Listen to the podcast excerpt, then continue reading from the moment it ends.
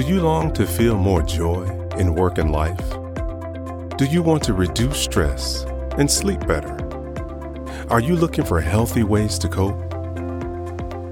Join Spiwe Jefferson, certified mindfulness practitioner and lawyer, and learn to operate from your peaceful path. Harness the power of mindfulness meditation to feel softer, more clear, supported, and cheerful, starting with just five minutes a day. Well, hi, everyone. May is Mental Health Awareness Month. To honor that, today's episode is titled Five Practices to Promote Positive Mental Health and is all about promoting mental health and how we can support ourselves as employees in the workplace. My name is Spiwe Jefferson, lawyer and certified mindfulness practitioner. Our mental health and well being are important, both in our personal lives and at work. While today we are focused on mental health in the workplace, the good habits you use to be more effective at work can easily translate into good habits at home and vice versa. So, what can you do to promote your mental health in the workplace? Here are five ideas to get you thinking. They are by no means the best or the only ways, but just intended to jumpstart your thinking or perhaps reaffirm things that you're currently already doing. So, thing number one cultivate self compassion. Mindfulness is all about being present in the moment without judgment and without being overwhelmed by what's happening around us.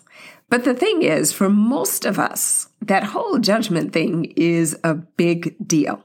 We are often very judgmental in negative ways when it comes to how we think about ourselves and our performance, whether it's in the workplace, whether it's how we're doing as parents, how we're doing in juggling, all the different balls that we have to juggle every day with the various hats that we wear.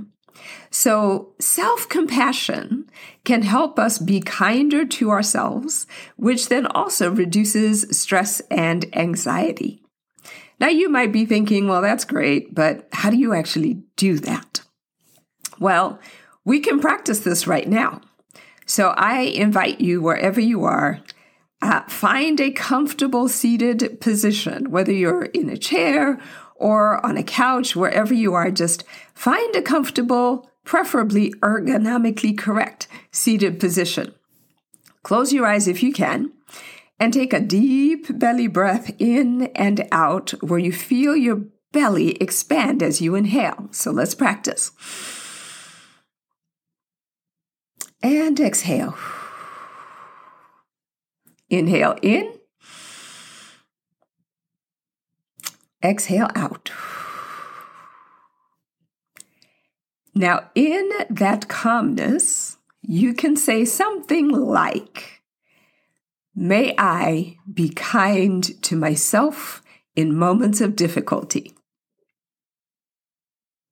Or you can say, May I give myself the love and care that I need.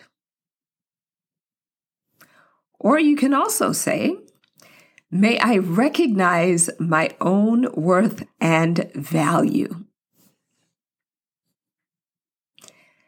May I statements are a powerful mindfulness tool because they can help cultivate positive intentions and shift our mindset towards kindness and self compassion. By using these types of statements, we can set a positive intention for ourselves and focus our attention on positive self talk rather than negative self judgment or criticism. This can help to reduce stress, increase self awareness, and ultimately lead to greater overall well being. Also, May I statements can help develop a more compassionate attitude, not just towards ourselves, but also towards others. And that's a key aspect of mindfulness practice. So let's bring that intention with us as we move forward today. Number two, setting boundaries. Setting boundaries is essential to avoid burnout and to maintain a healthy work life balance. Setting boundaries for yourself can include managing your day. When you wake, your morning routine, how long you work, when you spend time with family, and going to bed at the same time each night. Now, I didn't say these ideas were easy because I think many professionals struggle with maintaining consistent boundaries around the timing of how much we work. If that's you, remember that mindfulness is all about being present in the moment without judgment. And so first define your, your best schedule and wake up each day and recommit to your intention to manage your day according to that best schedule, no matter what happened yesterday. Suggestion number three take breaks. It's important to take regular breaks throughout the workday to rest and recharge. Get up from your desk and stretch, take a walk outside, or simply take a few breaths to help reset your mind and reduce your stress. I have a smart speaker in my office and I ask her to remind me in say 30 minutes. When she does, I get up and go do something that takes my mind off of work completely. Even that five minutes helps so that I get back to my desk with a fresh perspective and ready to focus. Our next suggestion, number four, stay connected. Social support is important for mental health, so make an effort to stay connected with your colleagues and build positive relationships at work. We have to be much more intentional about this in a virtual work environment where we don't just run into people at the water cooler, but schedule a virtual tea or beverage with a coworker, whether it's a friend or someone you'd like to get to know better. Just take time to chat in a social way. Join an employee resource group. A lot of companies have those, or some other workplace social group that just allows you to have fun with your colleagues and coworkers. And suggestion number five, we already did this a bit. Practice intentional mindfulness meditation.